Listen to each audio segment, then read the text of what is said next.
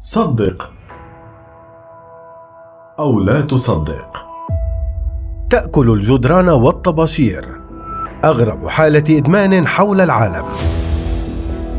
كشفت سيدة أمريكية عن معاناتها من إدمان من نوع غريب يتمثل في قيامها بأكل جدران المنازل وقالت إنها لا تستطيع التوقف عن أكل الجدران. وقالت نيكول وفقا لوكالة الأنباء رويترز إنها تتناول ما يصل إلى ست أمتار من جدران المنازل يومياً وأن مجموع ما تناولته من الجدران وما تحتويه من مواد للبناء خلال السنوات السبع الماضية يصل إلى ألف قدم مربع. وفقا لصحيفة ديلي ستار أن نيكول قالت إن إدمانها الغريب بدأ عندما بدأت تأكل الطباشير التي يستخدمها المدرسون في الكتابة على اللوح في المدرسة. ثم بدأت تحب رائحة الجدران وملمسها وكل ما يتعلق بها. وبعدها تطور الأمر إلى البدء في تناولها بشكل واسع وغريب. وقالت الفتاة إنها تأكل الجدران في أي مكان دون تمييز.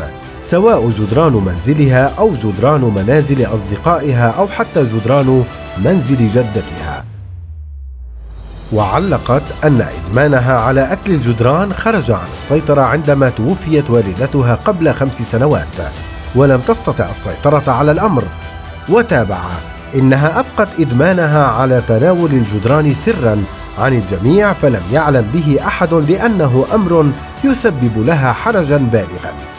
وكشفت الفتاة في تصريحاتها التي أثارت الجدل الواسع إنها استشارت طبيبة بشأن حالتها وقد حذرتها من المخاطر الصحية الجسيمة التي تهددها بسبب أكل الجدران ومنها الإصابة بالسرطان والتسمم والحساسية وغيرها الكثير من الأمراض وذلك بسبب المواد الكيميائية السامة الموجودة في الجدران والدهانات. إن إدمان الأمور الغريبة منتشرة حول العالم وقد تكون السيدة ليزي فوستر هي أول حالة إدمان على بودرة التلك عرفها التاريخ. وتحكي فوستر أن بداية القصة كانت أثناء فترة حملها في طفلتها الأولى حيث أنها قررت أن تتذوق طعم بودرة التلك ومنذ هذا اليوم وهي تتناولها يوميا وبشكل مستمر. والأغرب أنها تعتبرها وجبة أساسية لاستكمال يومها.